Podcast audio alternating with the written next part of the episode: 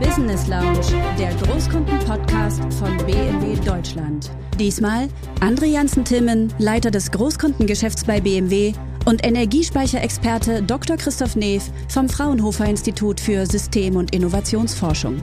Die beiden sprechen über den aktuellen Stand der Batterietechnik und die Lebensdauer einer Batterie. Insofern ist davon auszugehen, dass auch gerade diese Garantiebestimmungen, die man jetzt liest zu den Batterien, zum Beispiel so 10 Jahre oder 100 bis 200.000 Kilometer Reichweite, dass die vermutlich übertroffen werden, wenn man sein Auto nicht quält. Ein häufig diskutiertes Thema in der Elektromobilität ist die Umweltbilanz. Christoph Neef erklärt, ab welcher Einsatzdauer das Elektroauto in der Klimabilanz besser abschneidet als ein Verbrenner und warum sich in der Forschung trotzdem noch viel tun muss. Wir sind zum Beispiel gegenüber dem Verbrenner sowas wie 50 Prozent besser. Das ist schon super. Aber man merkt, das kann auch nicht das Ende der Fahnenstange sein, wenn wir über wirklich eine Klimaneutralität sprechen. In unserem Podcast unterhält sich André Janssen-Timmen mit seinen Gesprächspartnern über Themen aus den Bereichen Technologie, Mobilität und Gesellschaft und liefert so spannende Einblicke in die Welt von BMW. Herzlich willkommen in der Business Lounge. Mein Name ist André Janssen-Timmen und zusammen mit Dr. Christoph Neef vom Fraunhofer Institut möchte ich heute ein wenig in das spannende Thema Elektromobilität und Batterietechnik eintauchen. Hallo Dr. Neef, schön, dass Sie sich für uns Zeit genommen haben. Ja, hallo Herr Jansen-Tim und vielen Dank für die Einladung zum Podcast. Sehr gerne. Dr. Neef, in der aktuellen Diskussion über die Zukunft der Individualmobilität steht offenbar eins fest. Konventionelle Verbrenner sollen auslaufen. Und auch bei der Frage um die Alternative, also was sollen wir denn dann benutzen, weil Auto wollen wir ja weiterfahren, scheint die Antwort bereits lange festzustehen. Wir werden alle batterieelektrisch fahren. Woran liegt denn diese Ein-Eindeutigkeit, Herr Dr. Neef? Haben wir wirklich keine andere Wahl? Ja, also im Moment haben wir ja noch Wahl. Also der Endverbraucher kann sich ja im Moment noch entscheiden für die Antriebstechnologie, also für den Verbrenner oder für das Elektrofahrzeug. Aber natürlich, wenn wir darüber nachdenken, warum hat die Elektromobilität jetzt so an Fahrt aufgenommen, dann sind das ja doch gesellschaftliche oder politische Prozesse, die dahinter stehen. Also der Weg zu einer Klimaneutralität, die Verkehrs- und Energiewende die uns natürlich die Wahlfreiheit, zumindest im Bereich der Verbrenner, mittelfristig einschränken werden. So wie es aussieht, ist die Antwort, das haben Sie ja auch schon gerade gesagt, das Elektroauto mit der Batterie.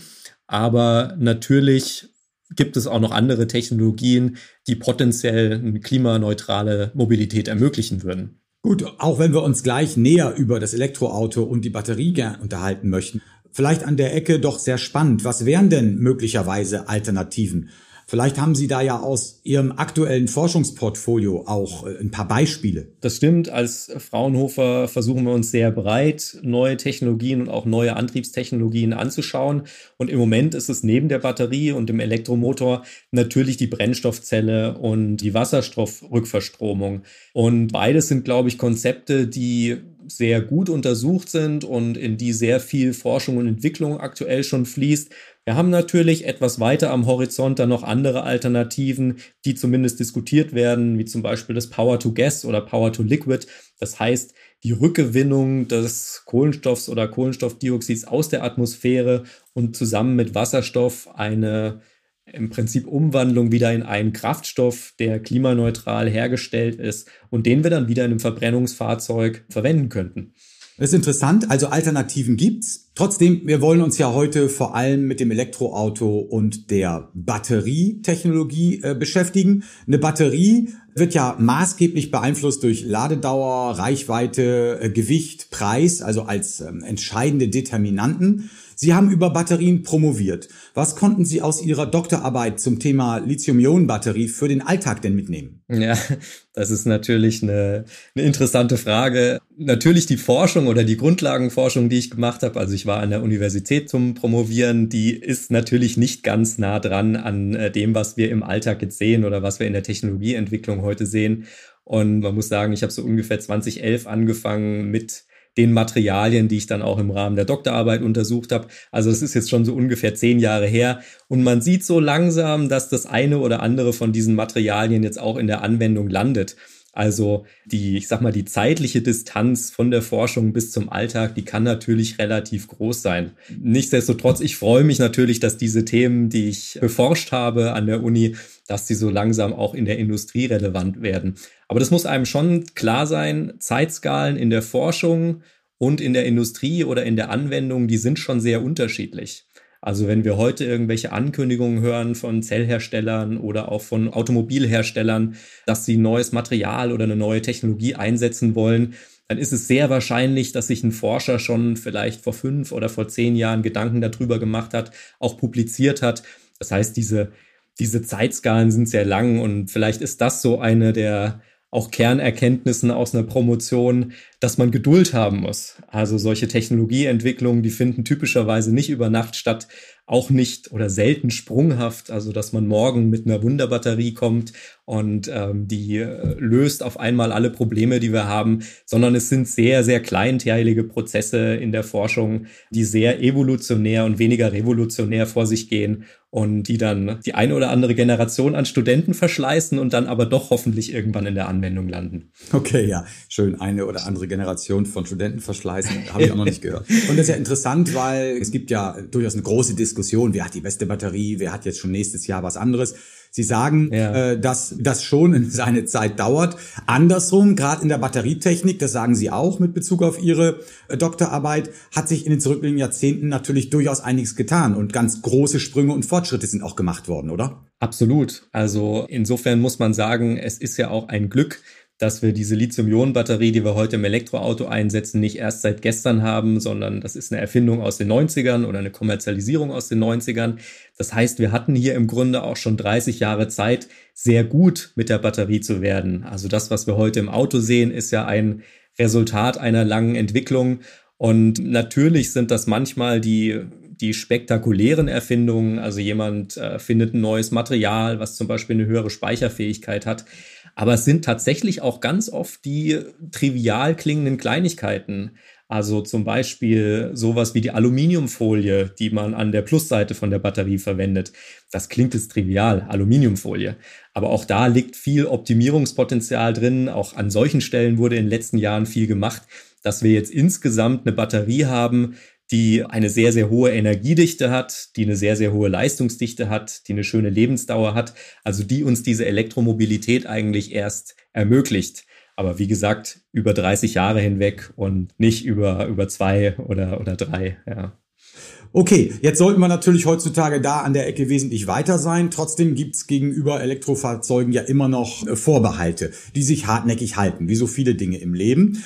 Ein Vorurteil, das sich da sehr hartnäckig hält, betrifft natürlich die, die Reichweiten. Das würde nicht reichen, man könnte da nicht verlässlich auch mit in Urlaub fahren, also mangelnde Reichweiten. Wann können wir denn mit einem Standard rechnen, bei dem Verbraucherinnen und Verbraucher das nicht mehr so in den Vordergrund schieben werden? Und wo sie sagen, Mensch, jetzt haben wir Reichweiten jenseits von 600 Kilometern zuverlässig erreicht. Und das reicht doch. Das Vorurteil kann ich wirklich mal fallen lassen. Ja, also das ist natürlich jetzt eine, eine Frage, die nicht nur die Technologie betrifft, sondern auch das Verbraucherverhalten oder die Nutzerakzeptanz, die natürlich auch spannend ist für uns jetzt wieder als äh, Forschungsgegenstand ich beantworte trotzdem mal aus technischer Sicht. Also wir können ja heute schon zum Beispiel 600 Kilometer realisieren. Das ist im Moment eine Frage der Größe der Batterie oder auch wie viel Geld wir für diese Batterie dann auf, äh, ausgeben wollen als Endverbraucher. Das heißt, technologisch würde man sagen, das Problem ist eigentlich gar nicht so groß, wenn wir uns jetzt an dieser Zahl 600 festhalten wollen.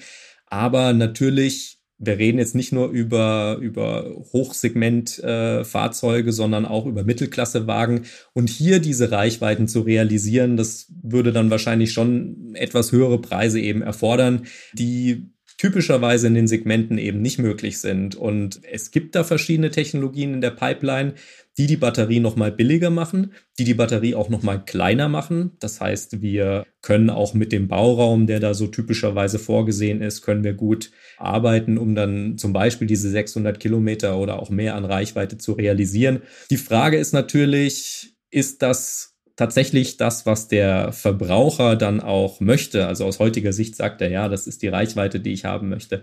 Aber wir können uns da durchaus vorstellen, dass hier auch andere Faktoren wichtig werden in der Zukunft. Das übliche Fahrprofil hier bei uns in unseren Breiten im Schnitt beträgt sowieso nur rund 50 Kilometer am Tag. Also wie Sie gerade schon sagen, diese Angst davor, was passiert denn, wenn ich mal 500, 600 Kilometer am Stück fahren will, das betrifft eigentlich wirklich nur für sehr, sehr wenig äh, Situationen und auch nur sehr, sehr wenig äh, Fahrer. Es gibt oder Fahrerinnen. Es gibt natürlich, die auch beruflich dann länger fahren, aber im Schnitt der Bevölkerung stellt sich das in Summe ganz, ganz anders dar. Ne? Das stimmt. Also wir denken natürlich immer über das Thema Elektromobilität nach aus unserer heutigen Perspektive. Wie sind wir gewohnt, Autos zu verwenden und welche Ansprüche haben wir? Aber wir als, als Innovationsforscher am Fraunhofer Easy, wir gucken natürlich auch immer ein bisschen anders drauf. Also wie könnte sich vielleicht auch die Mobilität der Zukunft dann verändern? Ist das eine Forderung, die wir langfristig haben an unser eigenes Auto, dass wir auch die Urlaubsreise damit machen müssen?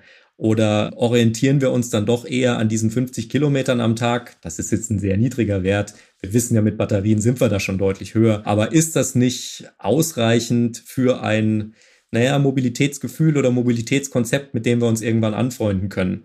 Ich gebe mal ein Beispiel aus, aus meinem Alltag sozusagen. Ich fahre kein großes Auto, sondern ein relativ kleines Auto.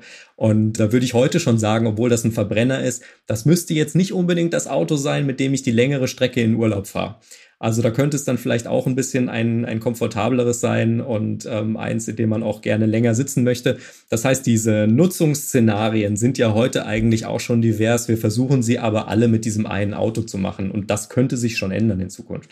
Gibt es denn neben der Batterie, äh, auf die wir uns jetzt ja fokussieren, auch noch andere Einflussfaktoren, welche die Reichweite eines Elektroautos maßgeblich beeinflussen? Ja, natürlich. Also im Grunde ist es ja ähnlich wie beim Verbrenner. Ich äh, habe ein individuelles Fahrverhalten. Ich habe äh, Menschen, die fahren gerne schnell oder die fahren auf der Autobahn oder in der Stadt. Also diese typischen ja, Parameter, die wir auch kennen, die den Verbrauch des Verbrenners beeinflussen, die existieren grundsätzlich natürlich auch bei der Elektromobilität.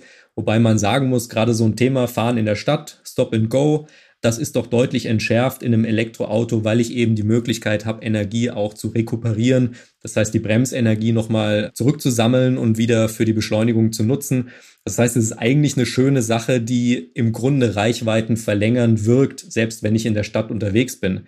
Aber klar, man schaut sich dieses Gesamtsystem Auto an und für das, ich sag mal, das Fahrprofil oder das Fahrverhalten vom Endkunden, das ist sehr individuell, aber man kann zum Beispiel Dinge untersuchen wie Leichtbau beim Auto. Also kann ich nicht nur die Batterie, sondern Komponenten im Auto nochmal im Gewicht reduzieren, nochmal effizienter bauen. Das ist ein Faktor. Und natürlich auch ist es eine Frage, was für ein Auto kaufe ich da? Hat es eine sehr große Front? Also ist es zum Beispiel ein sehr großer SUV? Der würde dann typischerweise auch als Elektroversion mehr verbrauchen und in diesem Sinne pro Batterie eine kürzere Reichweite haben als ein etwas sportlich geschnitteneres Auto. Von welchen Faktoren hängt denn jetzt so eine Lebensdauer einer Batterie ab? Hat das auch mit äh, Ladeverhalten, zum Beispiel an Schnellladesystemen zum Beispiel zu tun? Ja, das ist ein super spannendes Thema. Also die Alterung oder die Lebensdauer in dem Fall von der Batterie lässt sich nur schwer vorhersagen und viele Forscher befassen sich damit. Also die machen Modelle, um dann die Batterie ganz genau zu beschreiben und ich sag mal Umweltfaktoren, auch Nutzungsfaktoren einzubeziehen, um herauszufinden, wie lang könnte denn diese Batterie halten. Oder man macht eine Batterie sehr warm. Also das hatte ich ja schon gesagt, Temperatur oder sehr hohe Temperatur ist nicht zuträglich für die Batterie. Das heißt, ich kann Alterungsprozesse damit dann auch wieder beschleunigen. Letztlich ersetzt das natürlich alles nicht die, ich sag mal, die reale Erfahrung, die wir dann mit den Fahrzeugbatterien sammeln müssen. Gut, es gibt Fahrzeugmodelle, die sind mittlerweile so langsam seit zehn Jahren auf der Straße. Da hat man dann schon Daten. Aber das sind dann natürlich nicht die Batterien, die in der heutigen Generation Fahrzeug an den Markt kommen. Insofern wir haben, um, um nochmal auf Ihre Frage zu kommen, wir haben einige Einflussfaktoren. Das ist natürlich die Temperatur, das ist das Nutzungsprofil, das sind auch die, das Ladeverhalten natürlich. Es ist jetzt gar nicht unbedingt die Schnellladung, sondern es könnte ähnlich laufen wie beim Handy. Also wenn ich mein Auto, ich sag mal, etwas vernachlässige und es steht nur in der Garage und die Batterie wird immer leerer und keiner kümmert sich darum. Das sind natürlich so die typischen Faktoren, die eine Batterie nicht gerne hat. Allerdings muss man sagen, das Auto ist sehr viel intelligenter als das Handy, zumindest was die Batterie angeht. Also man hat da ein sehr ausgeklügeltes Batteriemanagementsystem, was eigentlich immer versucht, solche Alterungen oder Verschlechterungen des Zustands zu verhindern. Das heißt, zum Beispiel bei der Schnellladung, ja, Schnellladung ist Stress für die Batterie, aber die Batterie ist sehr gut überwacht. Also so ein Batteriemanagementsystem erkennt typischerweise, wann wird zum Beispiel die Batterie zu warm oder wann kommt sie in den Bereich rein, dass es jetzt gefährlich wird, dass die Alterung dort vorankommen könnte. Und dann regelt das Batteriemanagementsystem auch ab. Und solche Sachen haben wir natürlich in kleineren Anwendungen wie dem Handy oder dem Akkuschrauber nicht. Also der ist im Zweifelsfall einer sehr groberen Benutzung ausgesetzt als so ein, so ein smartes Elektrofahrzeug. Insofern ist davon auszugehen, dass auch gerade diese Garantiebestimmungen, die man jetzt liest zu den Batterien, zum Beispiel so zehn Jahre oder 100 bis 200.000 Kilometer Reichweite, dass die vermutlich übertroffen werden, wenn man sein Auto nicht quält. Also darauf deuten jetzt schon die Tests hin, die wir ja im Labor machen können. Natürlich nicht unter Realbedingungen, das habe ich ja schon gesagt, aber man kriegt so einen Eindruck, was aus diesen Batterien eben rauszuholen ist. Das sind auch die Erkenntnisse, die wir hier bei BMW aus äh, unseren Erfahrungen mit der äh, Batterietechnik und dem Elektromotor jetzt haben. Das äh, kann ich aus unserer Erfahrung nur bestätigen. Aber lassen Sie uns noch kurz beim Ladestopp bleiben, denn äh, Reichweite ist es eine, haben wir gerade jetzt intensiv drüber diskutiert. Tatsächlich sind dann aber viele Kunden auf der anderen Seite, gerade wenn sie länger fahren, auch der Überzeugung, mein Gott, dann muss ich ja alle vier Stunden eine Stunde Pause machen. Das passt in meinen Alltag gar nicht rein. Das, das, das funktioniert ja gar nicht. Werden wir eigentlich jemals so schnell laden wie tanken können? Und muss ein Ladestopp dann unbedingt endlos lang ausfallen? Ja, da, da muss ich natürlich als auch Grundlagenforscher äh, ganz klar sagen, nein. Also es ist natürlich nie vergleichbar mit dem, mit dem Einfüllen einer Flüssigkeit in einen Tank. Wir haben hier ein elektrochemisches System, ein komplexes und das da sind verschiedene Prozesse während der Ladung, während der Entladung im Gange und die haben alle ihre eigenen Geschwindigkeiten und beliebig hochtreiben lassen die sich nicht. Zumindest bei den Batterien, über die wir heute reden. Also wir sprechen ja immer über das Elektroauto, die große Reichweite und damit auch die große Batterie oder die hohe Energiedichte in der Batterie. In dem großen Portfolio an Lithium-Ionen-Batterien haben wir natürlich auch Typen, die könnte man sehr, sehr schnell laden. Also die könnte man zum Beispiel in fünf Minuten komplett vollladen. Allerdings erreichen wir dann wiederum nicht die Reichweite, über die wir geredet haben. Also zum Beispiel diese 600 Kilometer. Das heißt, es ist für uns Materialwissenschaftler und Elektrochemiker immer so ein Abwägen, welchen von den Parametern der Batterie möchte ich eigentlich optimieren? Ist es jetzt in dem Fall die Reichweite oder ist es die Schnellladung? Und im Moment ist unser Eindruck, es, es, es setzt sich eben die Reichweite durch. Jetzt komme ich noch mal mit der Brille des Innovationsforscher, also die habe ich ja auch immer auf. Ich äh, bin ja nicht nur der Elektrochemiker an der Stelle. Wir vergleichen hier einen Tankvorgang von einem Verbrenner, der wird typischerweise an der Tankstelle durchgeführt, außer ich habe noch irgendwo zu Hause einen Benzinkanister stehen. Vergleichen wir mit den Lademöglichkeiten von einem Elektrofahrzeug. Und die sind natürlich auch viel vielfältiger. Also ich muss nicht nur an die Tankstelle oder an die Schnellladesäule fahren, um zu laden. Ich kann bei mir zu Hause laden, ich kann beim Supermarkt laden, ich kann vielleicht im Hotel laden und ich werde in Zukunft auch wahrscheinlich nur so viel laden, wie ich auch zum Fahren im Alltag brauche. Also ich werde diese Batterie nicht immer voll machen, wenn ich nicht vorhab, am nächsten Tag eine längere Reise zu machen. Also dieses opportunistische Tanken, nenne ich es jetzt einfach mal, das kennen wir als Anwender, als Nutzer heute natürlich noch nicht so genau. Wir kennen das. Wir haben nur die Möglichkeit, an der Tankstelle zu tanken. Das heißt, wir machen dort auch voll. Aber die Art und Weise, das Auto zu betanken, also zu laden, das Elektroauto, das könnte sich nochmal ändern. Zumindest im Alltag. Wenn wir jetzt über die langen Strecken reden, äh, die Sie angesprochen hatten, dann ist es natürlich anders. Da führt kein Weg daran vorbei. Ich muss hier voll machen. Ich muss das vielleicht auch unterwegs tun. Und was Sie genannt hatten, diese Stunde, die wird es in Zukunft nicht mehr sein. Also wir werden dann wahrscheinlich eher über 20 Minuten reden. Immer noch deutlich länger als Tankrüssel in Tank, aber vermutlich akzeptabler. Also sind wir wieder bei dem Punkt, es geht auch viel um Verhalten. Wir sind natürlich jetzt über Jahrzehnte eine ganz bestimmte Art des Umgangs mit äh, unserer individuellen Mobilität gewohnt. Und äh, Sie sagen, alles wird ein Stück weit diverser, auch im Handling. Und damit entstehen auch wieder, das fand ich jetzt ein gutes Beispiel, äh, durchaus neue Möglichkeiten, weil äh, zu Hause kann ich zurzeit ein Auto nicht betanken. Ich kann es genau. aber selbst mit einer Steckdose ein Stück weit laden. Also ein interessanter Aspekt, ja. Arbeiten wir uns doch vielleicht dann mal letztendlich weiter am Portfolio der Vorbehalte, die man so allgemein rund um die E-Mobilität hört, äh, weiter ab und runden das ab mit so einer Behauptung, die auch in der Welt ist, nämlich, dass die Umweltbilanz der Batterie und der E-Mobilität doch in Summe gesehen immer noch extrem äh, schlecht wäre. Wie sieht's denn aus Ihrer Sicht um die Umweltbilanz von Elektrofahrzeugen der aktuellen Generation, also der Generation, die da jetzt kommt? Weil jetzt kommt ja gerade wirklich eine Generation, die 500, 600 Kilometer auch als Leistungsversprechen hat und auch leisten wird.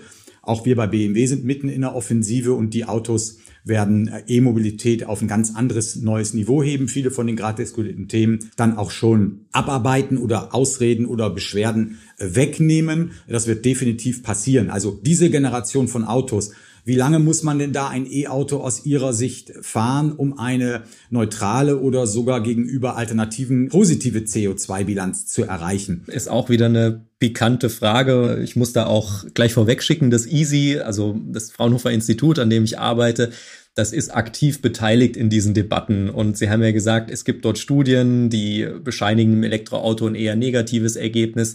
Es gibt eine Vielzahl von Studien, die die Klimabilanz oder den Lifecycle von einem Elektroauto ausrechnen und die hier klare Vorteile gegenüber dem Verbrenner sehen. Wir haben sowas auch letztes Jahr gemacht. Wir haben eine sogenannte Meta-Untersuchung angestellt. Das heißt, wir haben uns viele, viele verfügbare Studien zu dem Thema nebeneinander gelegt und eigentlich mal geprüft, was sind die Annahmen in den einzelnen Studien und was sind die Ergebnisse. Und natürlich, es ist fahrzeugabhängig, es ist auch in gewissem Maße herstellerabhängig. Zum Beispiel, wo kommt die Batterie her, in welchem Land, mit welchem Strommix und so weiter wurde sie produziert.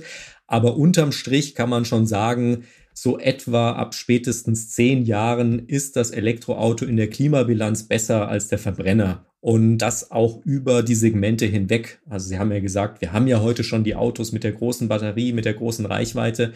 Natürlich umso mehr Batterie, umso mehr Aufwand ist auch in die Produktion der Batterie geflossen. Aber auch bei diesen großen Fahrzeugen haben wir doch deutliche Vorteile gegenüber dem Verbrenner, was die Klimabilanz angeht.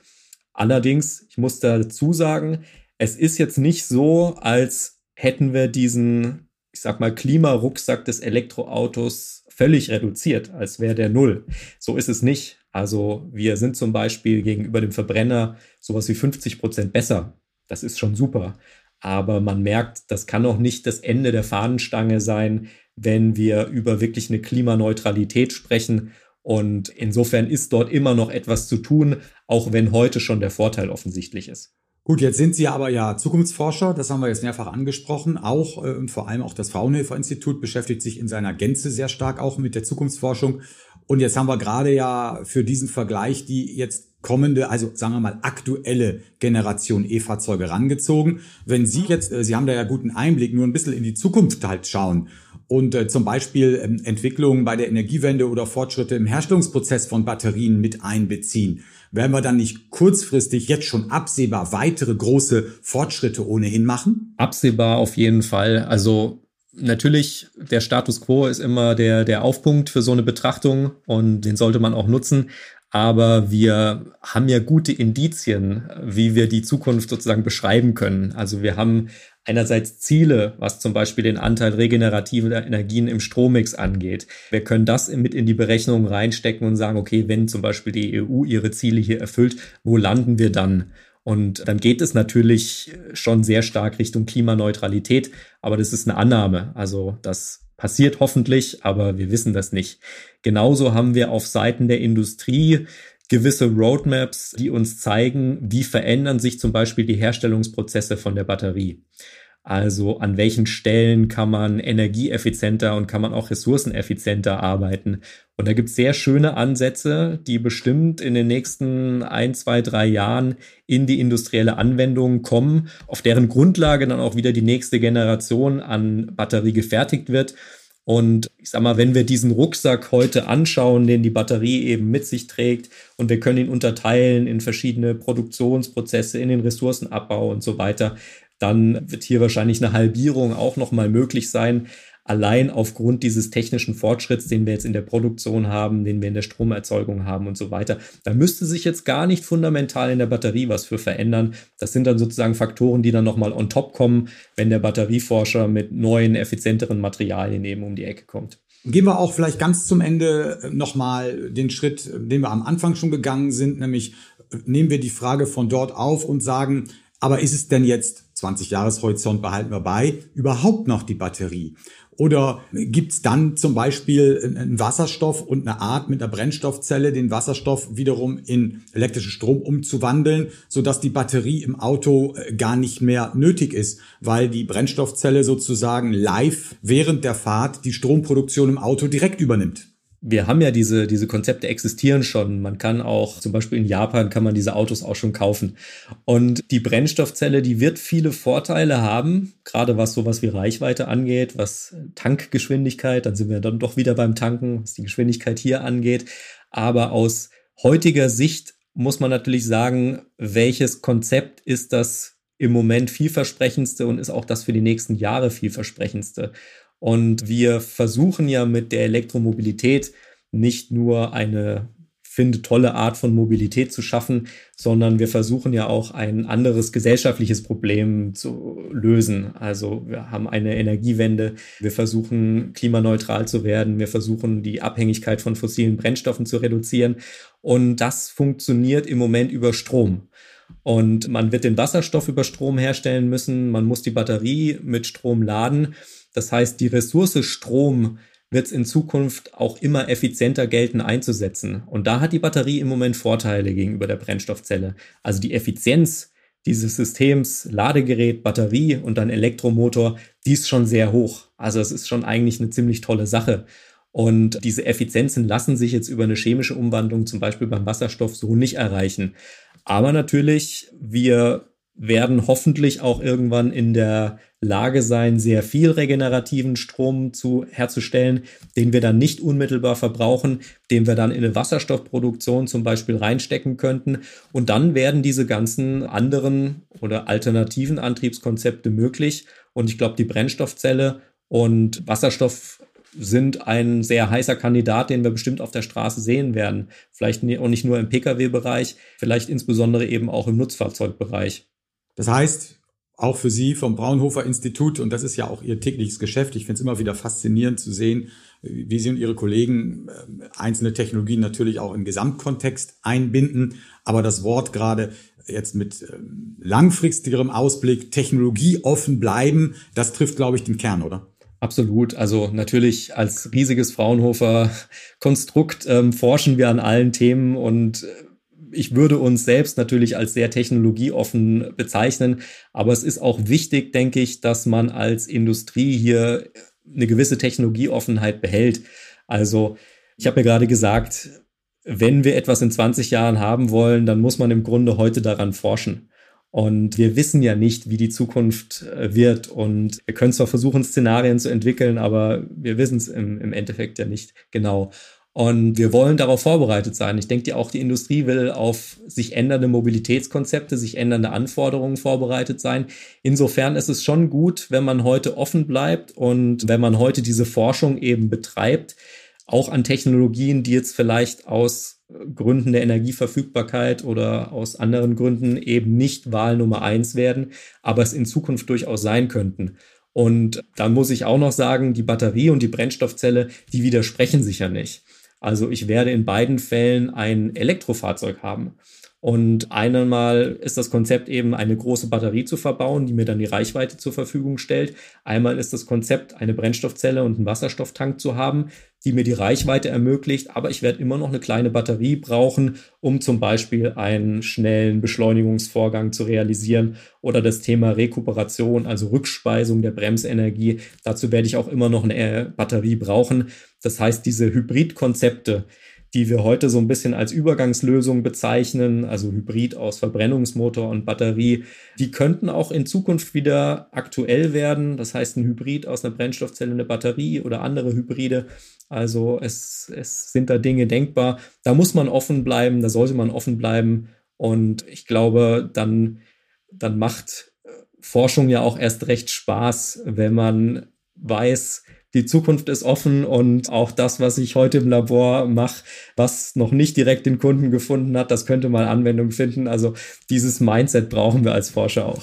Na, dann wünsche ich Ihnen für die Zukunft weiter viel Spaß. Dann kommt nämlich wirklich was Gutes raus, wie man heute schon, schon mitbekommen konnte. Und danke Ihnen wirklich für die Zeit. Das war extrem spannend. Vielen Dank. Ja, sehr gerne. Dankeschön.